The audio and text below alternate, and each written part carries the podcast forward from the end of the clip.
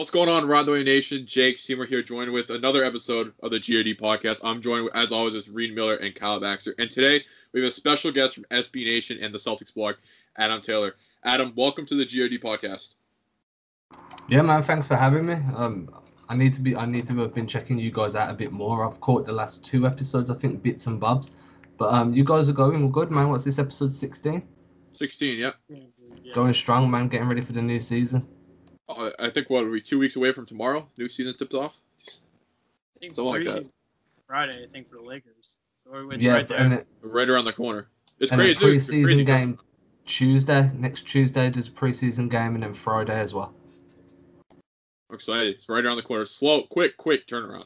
Like usually, like you're like, oh man, it's another three long months, but no, it's been like a couple. I feel like a couple weeks at this point. But uh, yeah. So Adam, you want to introduce yourself to the people? Uh, obviously, I know you do uh, the Celtics blog, but I know you just started a newsletter too, which is pretty interesting. Yeah. So um, you can catch me mainly over at CelticsBlog.com for SB Nation. Uh, I host their podcast as well. Had some player interviews, get some media guys on now and again. Um, that's dope. Uh, check out all the other writers on there as well. They've got guys like Keith Smith and they've produced guys like Kevin O'Connor. So they're a deep, really good site to go check out. Um, just dropped, started a newsletter this week actually called Look Who's Balling, which is an NBA newsletter. There's paid and free uh, content on there. That kicks off tomorrow. And then if you're into basketball gambling, you can find me at unibet.com for your weekly basketball tips. Yeah, I'm gonna uh, I'm gonna plug your podcast one more time. Uh, for those of you who haven't, I definitely go listen to his interview with Mike Gorman.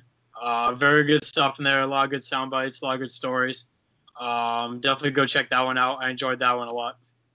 Yeah, that was a really good one. That was one I sent to him. Like, yeah, you got to check this one out because this is really good. Yeah, I appreciate that, guys. Thank you very much. I had one with Hayward as well not too long ago, but um, he never gave me the scoop that he was leaving. And then another one to check out is one with um former NBA champion Scott Pollard, and um we during that episode we basically scooped some news that kind of misgoings on during the NBA bubble, some stories that never got made into the public until that episode, and then it got aggregated in a bunch of places.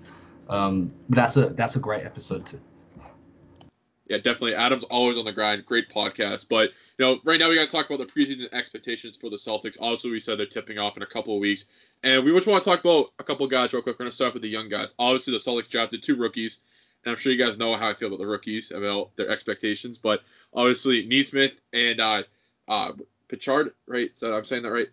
Pichard. Yeah, I don't want to screw it up because I always, for some reason, with rookies, I always like just like in my head, it's like I always mess up the pronunciation a little bit because I haven't seen them that much on the court yet.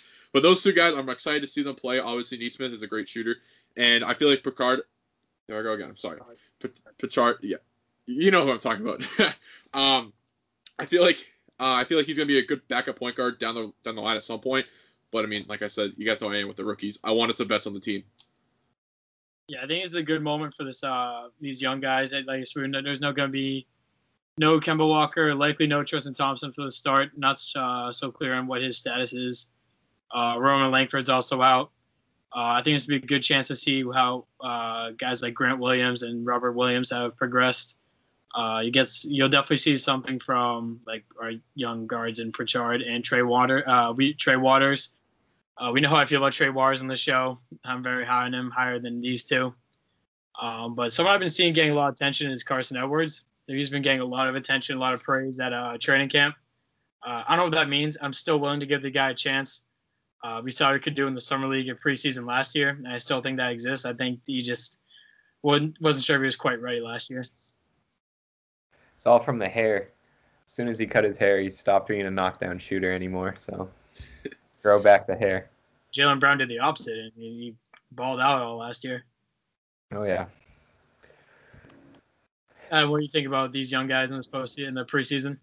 Yeah, man. So um, I was lucky enough to get to speak to Pritchard. Not sorry, not Pritchard Nesmith. Um, during his media availability before he got drafted, and um, one of the questions that got thrown to him during that was, uh, how were you fitting well with the Celtics? Because he'd already said that he'd had a workout with them at that point. His response was, and I'm paraphrasing, obviously. Um, I can fit in really well playing off JT and JB because I'm going to be able to space the floor for them to give them more driving opportunities.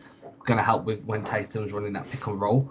Uh, Brad Stevens said today he's not sure if he's going to be in the rotation or not at this point. He's seen some things that he really likes, but then obviously there's a can we curse on this podcast? Yeah, yeah, I'll go. Yeah, th- there's a fuck ton of shit that this guy needs to learn, and um, there's just not enough time for him to pick it up at the moment. So I'm high on Nesmith. I think he's going to be the out of all the rookies. If there was going to be one to become a closer towards the end of the year, then I'd say it'd be Nesmith, just because I feel like he's got that Duncan Robinson vibe to him in terms of like um his limitless range.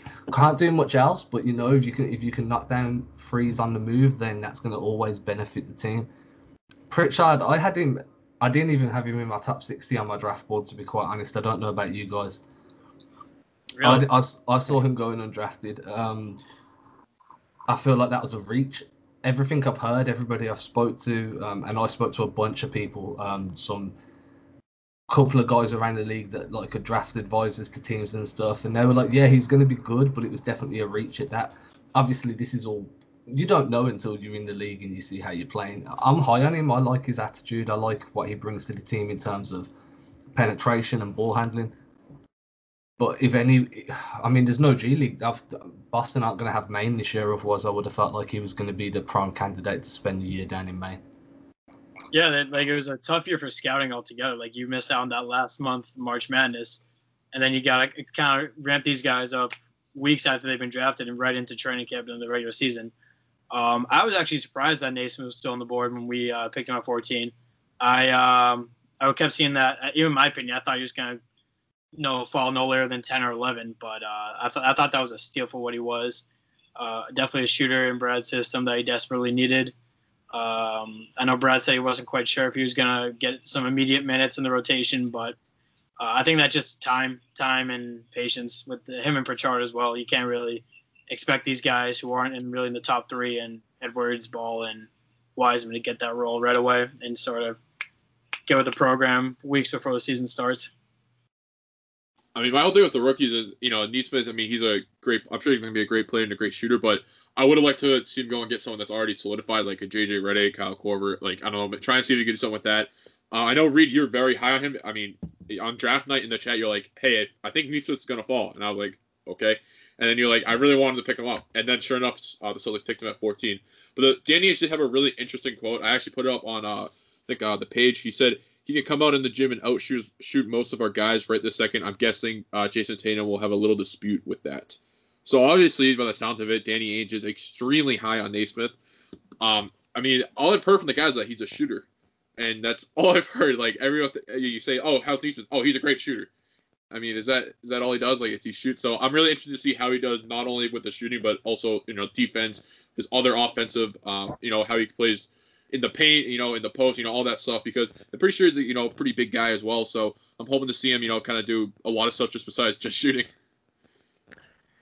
Yeah, I mean, the thing that frustrated me most at the end of the playoffs was when we weren't utilizing Jaylen Brown and he was just standing over in the corner. So, I mean, I don't know, maybe he can, like Adam said later on in the season, take on kind of like a Ray Allen role where he's just like a knockdown three point shooter and that gives, you know, Brown and Tatum the opportunity to kind of just do more with the ball.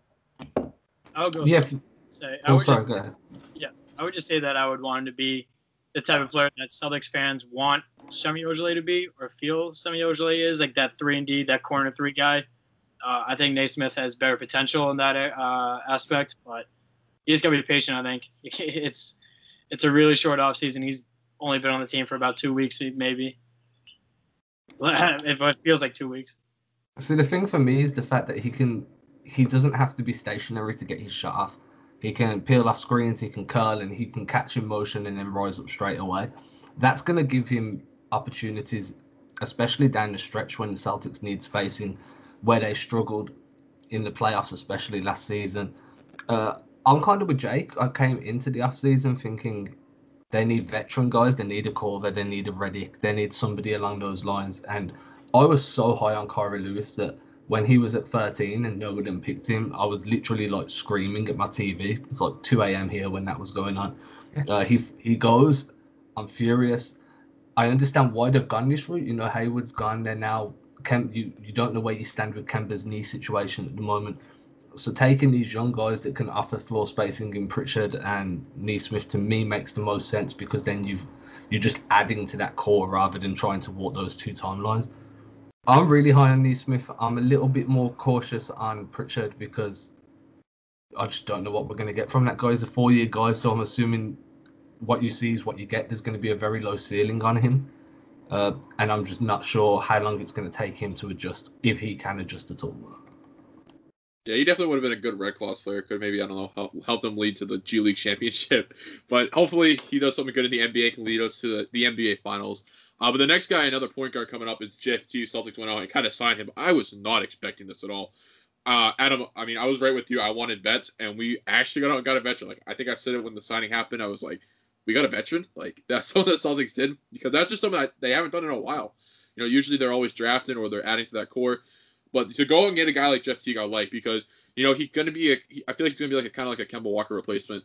Obviously, Walker's knee right now is unpredictable. Obviously, no one knows what's gonna happen with it, and we don't really know how bad it is. And we have somewhat of an idea, but they said you know we'd have something I think in mid mid December and he'd be back maybe in January.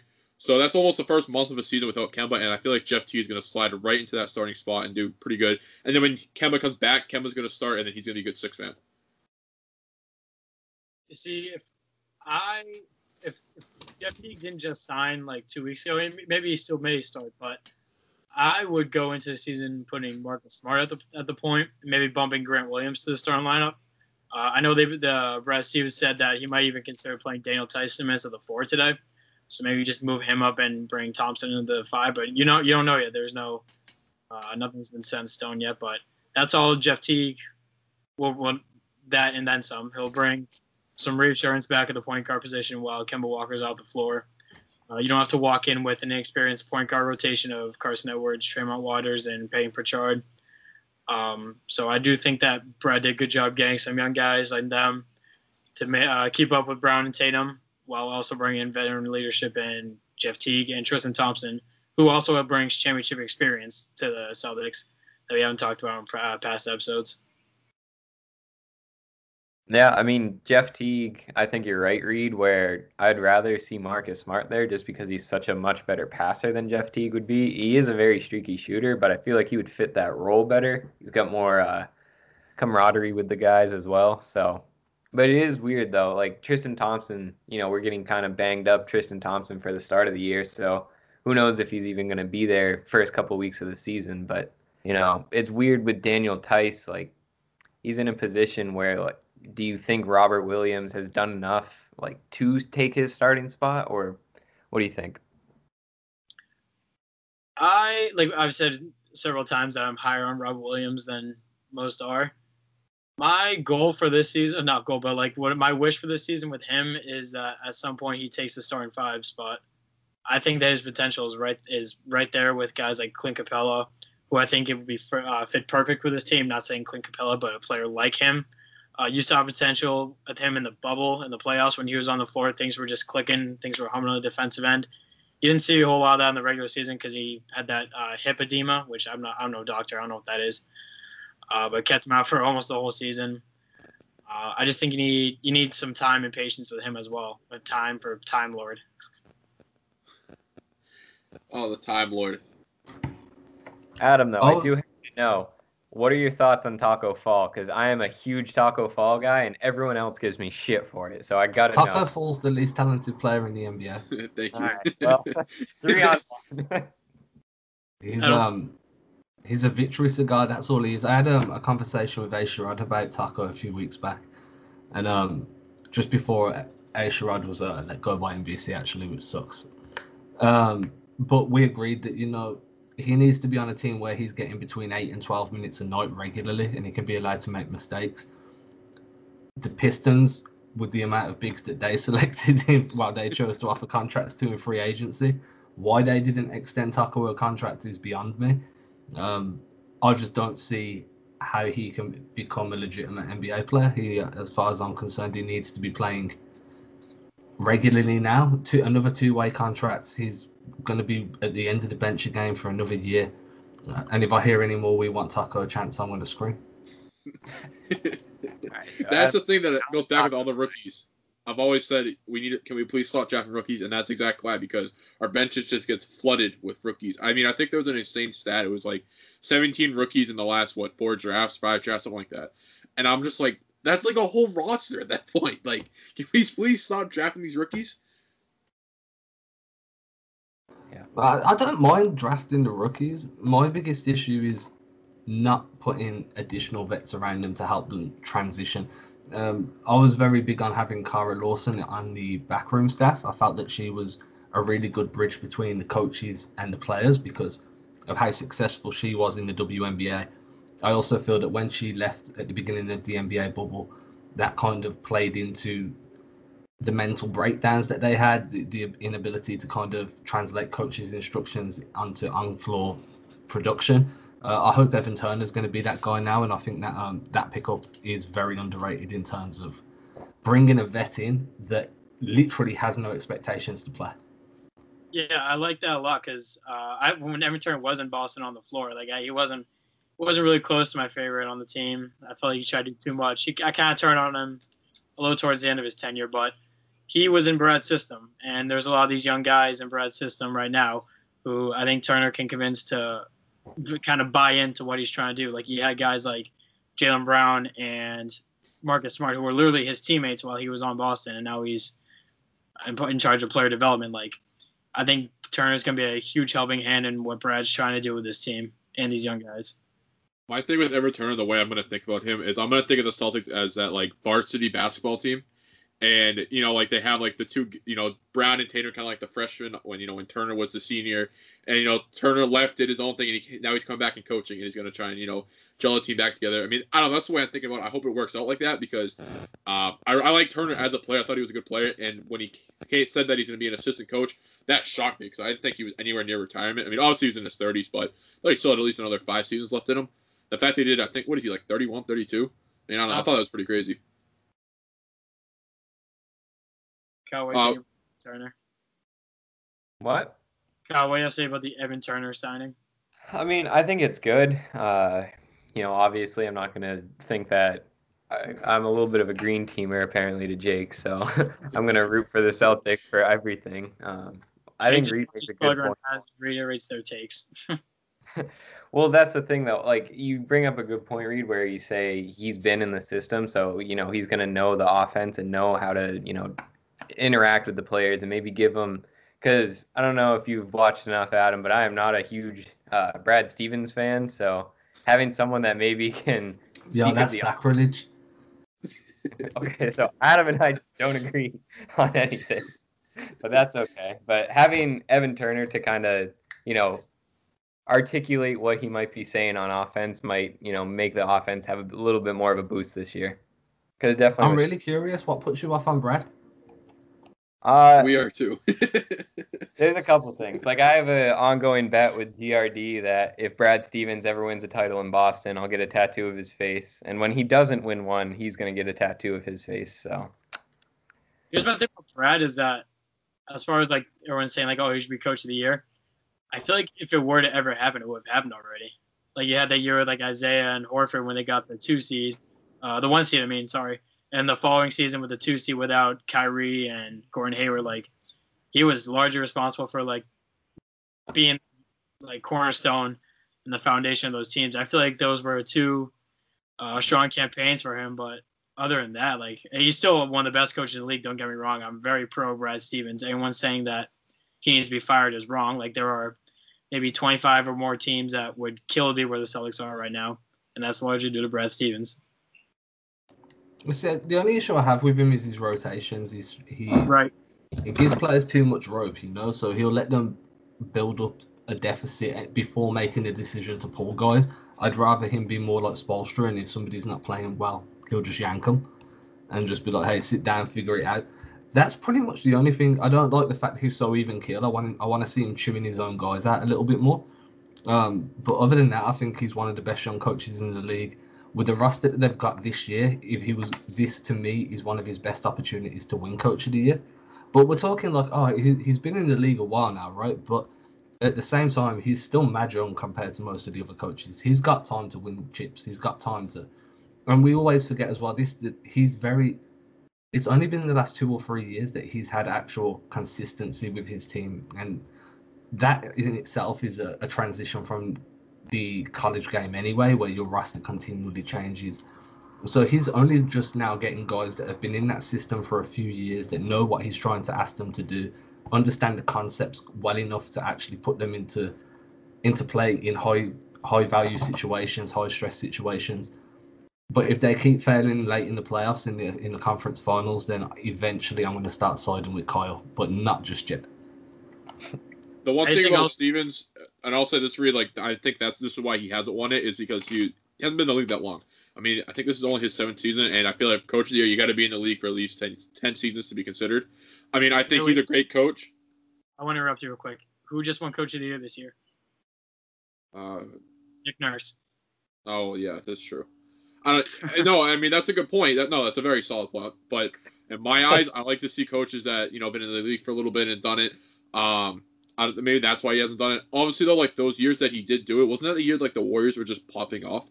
And didn't Steve Yeah, Kerr win it? yep. So I mean that that's another part too. Is that you know like how can you give it to a guy like Brad Stevens when you have a guy like Steve Kerr coaching out this Warriors team that is just like blowing everybody out? So I don't know. Brad Stevens is a great coach. I'm not ready to side with Kyle at all.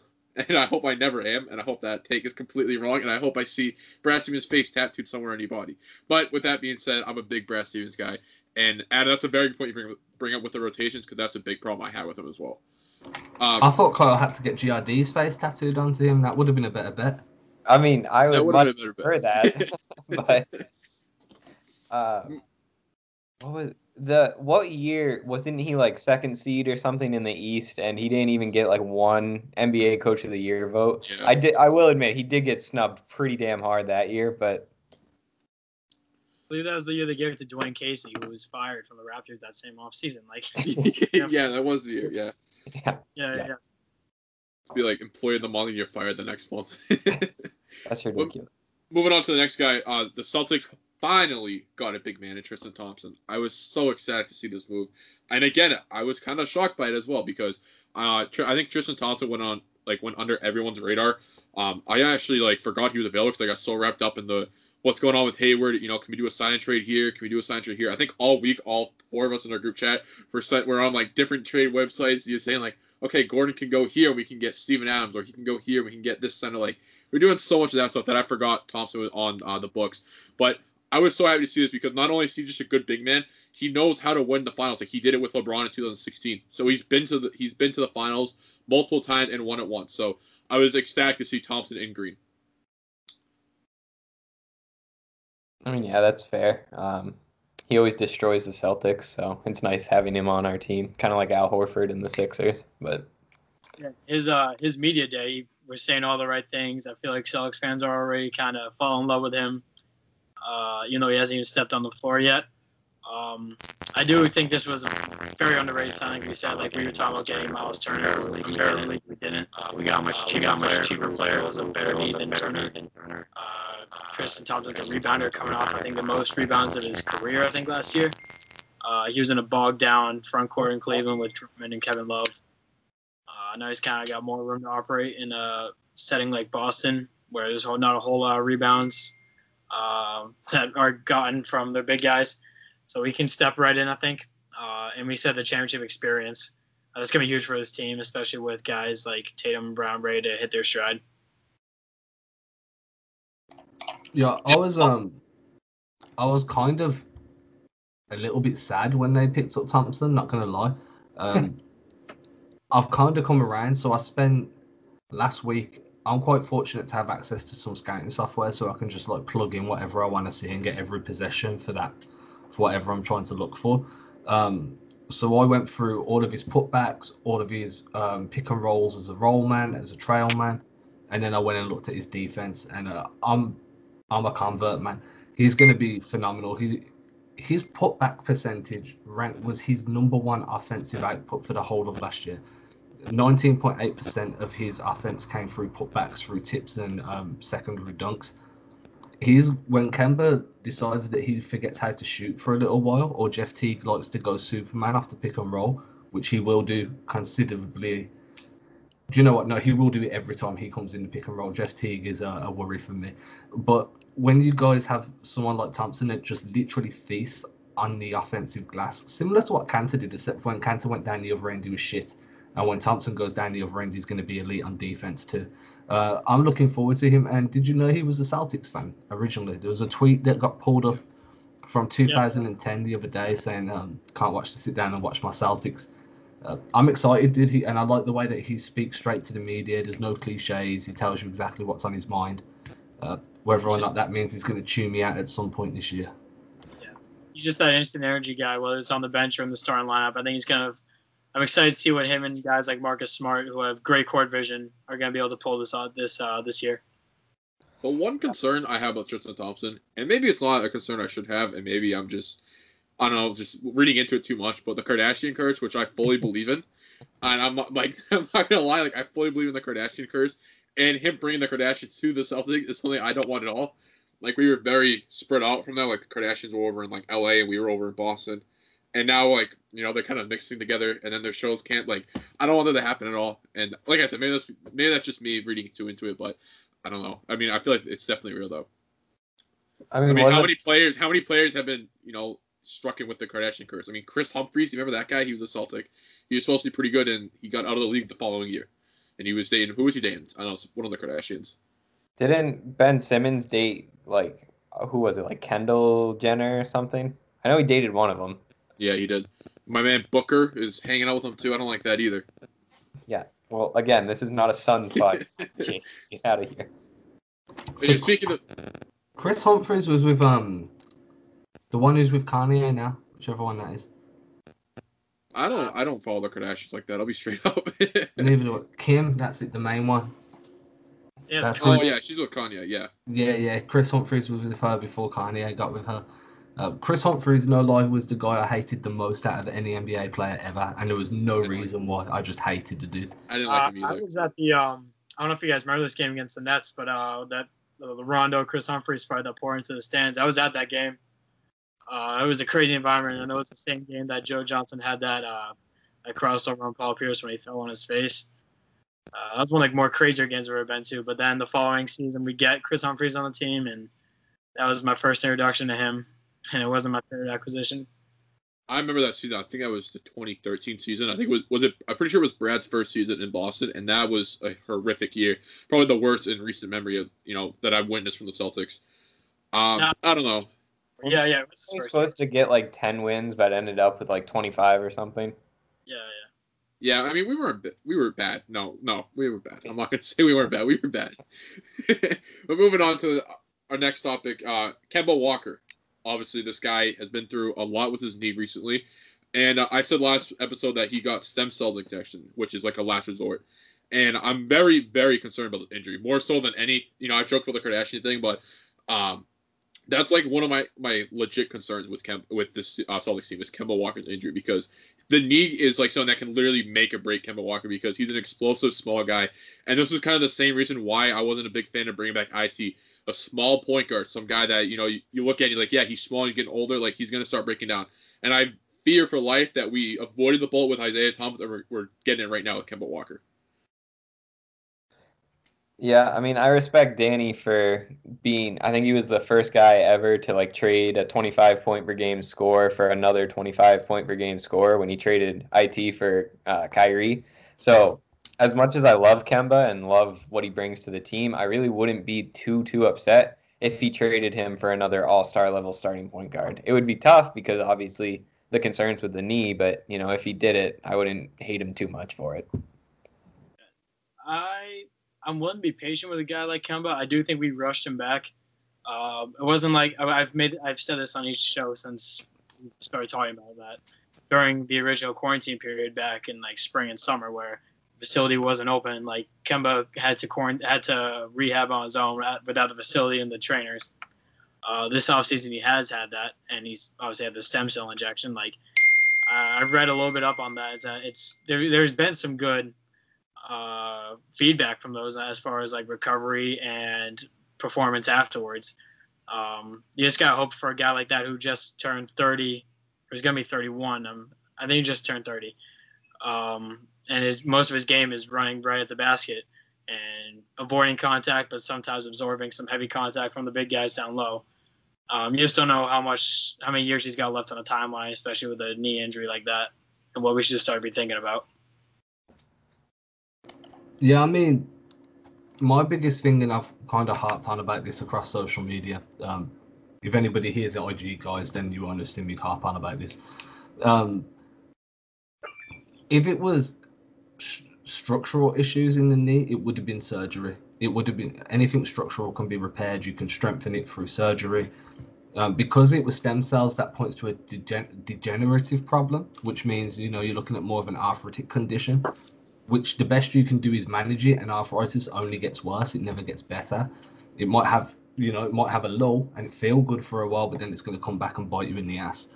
So that's my biggest concern is once that arthritis sets in, you start to lose that little bit of pace. You start to kind of stiffen up, so your ability to change directions at speed is going to be hindered. Your ability to peel off screens the way Kemba likes to, and kind of draw that contact off the hip to get that shot off.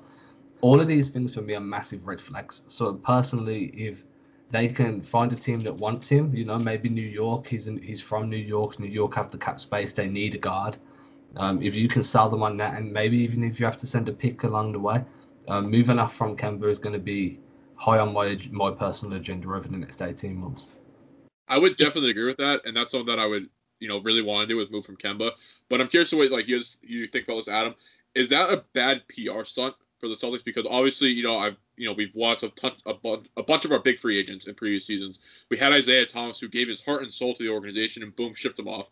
You know, for Kyrie, he leaves. We bring in Al Horford, who lived and breathed Celtics basketball. He leaves, and then Gordon Hayward also leaves. So if we get the other guy we just ship him off, is that do you think that's like a bad PR stunt for the Celtics? I, I honestly depend it's where you send him. If you send him to New York, you can play it off as we sent him home. We gave him three years guaranteed in his hometown to play in front of his home community.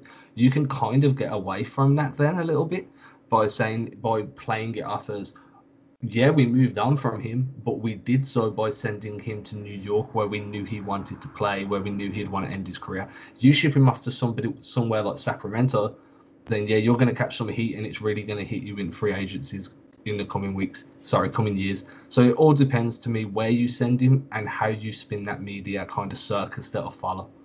Because yeah, that was my biggest thing with Gordon Hayward is that because uh, when you know with the whole Indiana thing, people were saying, "Well, I don't know if I want Myles Turner," and I was saying to myself, "It doesn't matter if we want him or not. Get Gordon Hayward out of there so it looks it looks at least decent for the Celtics because you've lost so many guys. Do what he wants because I mean, from what I've heard about reports, and I, don't, I mean, I'm sure you're, I, I know for a fact you're well more connected than I am, but everything I heard from people was saying that Gordon Hayward and Gordon Hayward's camp want to go to Indiana, and so much so that they almost thought it was expected that he would be going to Indiana at some point, and it was and it was only through Boston. Well, he bought a house there, right? A few months back, he sold his LA mansion and bought a lot. his kids are in school there. Yeah, yeah. He, he's um, Robyn went there. I've spoke to Robyn a couple of times. Um, she's really friendly. I've got, I've got nothing bad to say about any of these people, but um, for me, in terms of what you got back as an asset, that TPE is far more valuable than what Myles Turner is. Uh, Danny Ainge alluded to as much like, you know, when they thought Myles Turner was coming in, he got on the phone to other GMs, and it turns out that nobody's high on Turner, so you're getting a negative asset back anyway. At least with that TPE, you can facilitate trades and maybe stockpile some future picks. Or if James Harden decides that he's really done and just wants to get the hell out of there, you make a run at Harden, which I'm completely against, by the way. But um, you know, it's an it's it's an avenue that they have that they wouldn't have if they'd gone and got Myles Turner and whoever else was filler. Yeah. Um. So I was gonna actually ask you about that. What do you what What do you think about this the the exception? Like, what do you think it's gonna be utilized sooner than later, or is it gonna be down the road, the deadline or the off season? What's your What's your idea about? I know it's a complex. Uh, yeah, so for me, the TP's best option is the free agency next year. There's a lot of big fish and it's going to be a very similar aspect to the way the Celtics were this year. Teams don't want guys to walk for nothing in free agency, so you can you can acquire a guy into a TPE via a sign and trade because it's a trade exception. So if there's a guy that you really like in free agency that wants to come in and feels like he's that final piece, then you organise a sign and trade with their team. You get the guy and absorb him into your exception. And now that team has a TPE going into whenever they want to use it, so everybody wins. I don't see it happening any earlier unless Boston facilitate a big a big trade for another team in in a move to kind of acquire future assets down the line. But for me, the time for acquiring more draft picks is done. That's my big thing as well. Is that I want the vet guy, whether I mean, preferably I want a third guy, like a the dominant third guy, um, with the TPE. But I mean, I'll even take some bench guys that are good vet guys. I don't want, but I'll tell you one thing: I don't want any more prospects, any more picks. Don't want any of that. But um, my thing with the TPE though is that, I mean, obviously this is the biggest trade exception that has been in the history of the NBA, biggest one in the history. And my, you know, I'm back of my head, I'm thinking to myself, recently a lot of these guys are leaving and just leaving on these teams and you know they're not getting it, the teams are getting thinking back and they're back to the lottery trying to you know get the ping pong balls to bounce in the right way right? And my i you know my thought process behind this is that well maybe the celtics did this with hayward. What's to say that let's say i don't know you know when Giannis leaves let's say next year if milwaukee says hey why don't you sign with us? We'll get you your big bonus and then we get a trade exception back. Do you adam do you think that's something that could you know be transcended in the nba for future years? Yeah because nobody it's an it's one of the most valuable assets you can have that isn't actually tangible um, you know, 70% of TPEs go unused, they expire. But when you can facilitate something to make that much of an exception, like, you know, a $35 million TPE is ridiculous. That's an all star level trade exception. So when a team like Houston are screwed and you've got a guy like James Harden who's the perfect example right now, if your TPE is big enough, you can go and acquire that guy and just ship out loads of picks and not have to worry about salary matching and to me, that's very valuable. Or again, facilitating and receiving picks for taking on a crappy contract for a year or two. If you're a rebuilding team, which if you lose Giannis or lose Harden, you are at that point, you have to accept that. It gives you lots of different avenues to acquire assets quite easily. And it means that you didn't lose your superstar for nothing in free agency, which obviously everybody kind of wants to say face there. Yeah, um, I want to keep talking. Like I want to make all these like guesses and predictions, but a part of me just feels like Danny's just gonna sit on his hands. But you can't do that when you have the biggest trade exception in history. Uh, I'm not really quite sure what the move would be. Like if we said to packaging that exception, there's a lot of um, complicated um, issues that come with it. Uh, nothing's really clear. I know. I know Danny's not in no rush right now to use it. He came out and said himself. Um, I expect someone at the deadline maybe, after we see what this team is made of. The one caveat I want to throw want to throw out there as well, just because I've been speaking about sign and trades with the TPE, is um the Celtics are roughly I think it's 24, sitting around 24 mil underneath the cap. Um, if you acquire anyone on a sign and trade, you're going to get hard capped at the tax apron, which means the Celtics would also have to shed some salary. But you can't um, aggregate salary to your TPE to take a bigger contract. So it get it gets real messy real quick.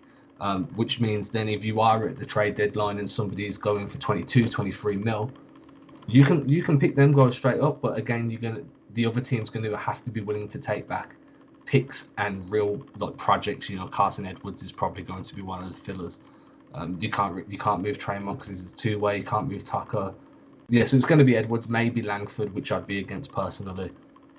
So it's definitely going to be harder at the trade deadline than it will be at the um, free agency next summer.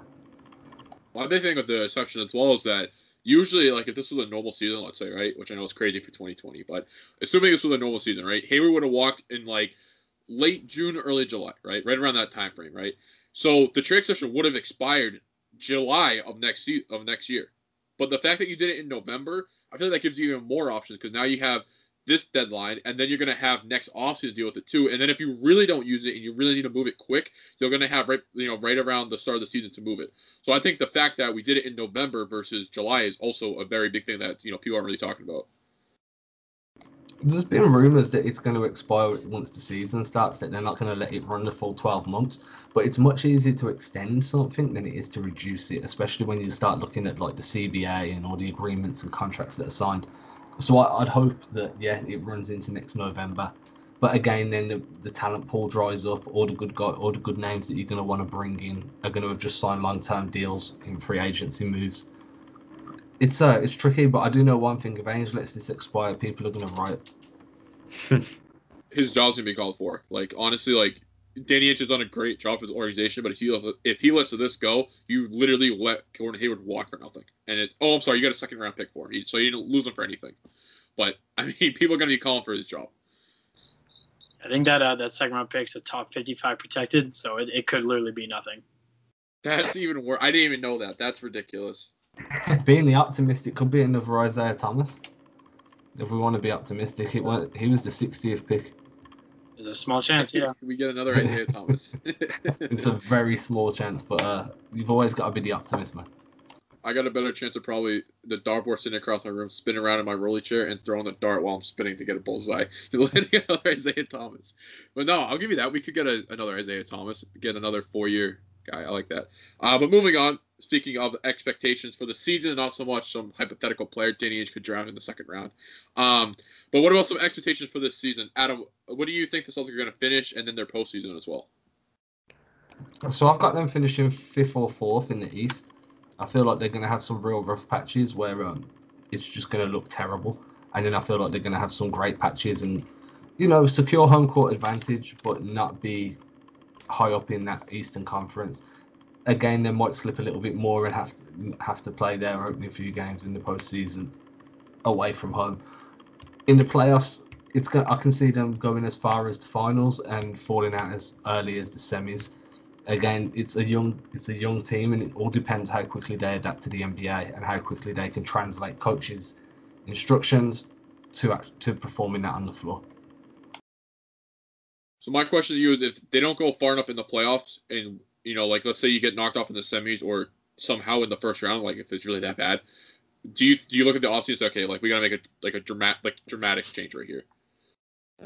I look at the offseason and think, oh shit, I've got a thirty million dollar TPE and there's a bucket load of guys available. Where did we suck?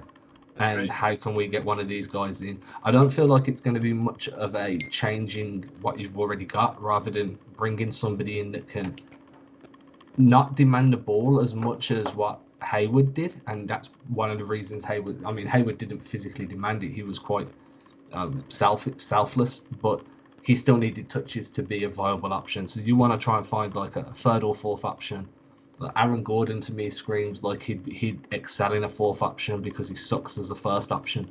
Um, it's true, right? But you want to bring in somebody like that, somebody that's had trouble leading a team and understands now, hey, maybe I do need to be that fourth guy, fourth guy on a team that can go off for 20, but also be happy to average eight. And I feel like that's what they're going to be missing throughout this season. Right. Personally, I would like the the levels of each player to be established this season. So I feel like a lot, and I've said this on the podcast a lot. I feel like Marcus Smart doesn't see himself as a role player, and he sees himself as more as like the third guy, like next to Brown and Tatum.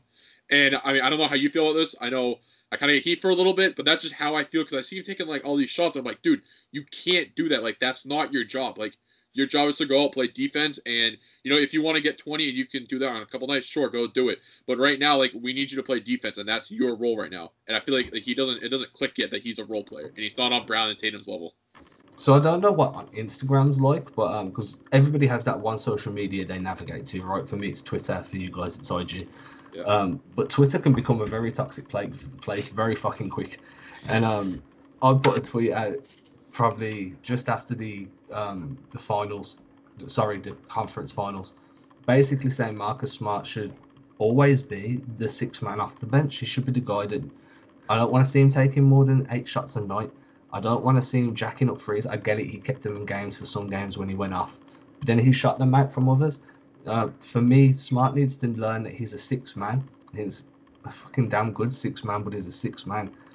Or the Celtics need to look at ways to move him now while his value's high before he go hits free agency in another two years and requests the Brinks truck. At which point you're going to lose him anyway. So uh, yeah, Marcus Smart. I definitely agree there needs to be a hierarchy, and Marcus Smart needs to know that you can come off the bench and take a, a couple of shots, but you don't belong in the starting lineup. Yeah, I'm on Twitter for hours out of my day, and weird Celtics Twitter is very real. it's a real thing. It's it's a odd world in itself. Yeah, I don't know. That's my thing with Smart. That's why I like the Jeff Teague signing as well. I mean, we can wrap it up with this, but the best thing about the Jeff Teague signing is that he can come in and start, and you know keep Mark Mark Smart on the bench and keep him rolling with the bench guys. So quick, Yeah, uh, Jeff- real- Jeff Teague's um gonna piss off a lot of people with the the way he plays off the pick and roll. Though I can tell you that straight now. Yeah. an eye on that. I um I, he had 250 or just over 250 pick and roll possessions. I watched every single one. Um, he very rarely dumps the ball off to the big. He doesn't reward the big man for rolling at all, to be quite honest. Um, he likes to kind of turn the jets on, and then he likes this like scoop layup to get it high off the glass, so we can avoid um, rotation from the weak side. And he gets blocked a bunch. He um he tries to he tries to put guys in jail so we can draw contact with a floater. Um, ends up just missing and not getting contact. I saw one play where he put his own big man in jail so he couldn't roll to the rim for a lob. Um, it's just, it can be really good or it can be really fucking bad. There's no in between. Yeah, there's no in between. But, but again, he was on two really bad teams, so maybe with better talent around him, hopefully we see a little bit more facilitation. Yeah, who knows? Any, anything's possible for the Celtics team. I mean, it's semifinals or finals. I think that's a very accurate description, although very broad with the Celtics team. Uh, but guys, that's been it for the GRD podcast, episode 16. Thank you guys for checking out this week's episode. And make sure you guys check out Adam on Celtics blog and SB Nation. Adam, thank you so much for coming on this week's episode of, the GRD podcast. Of course, guys, thanks for having me.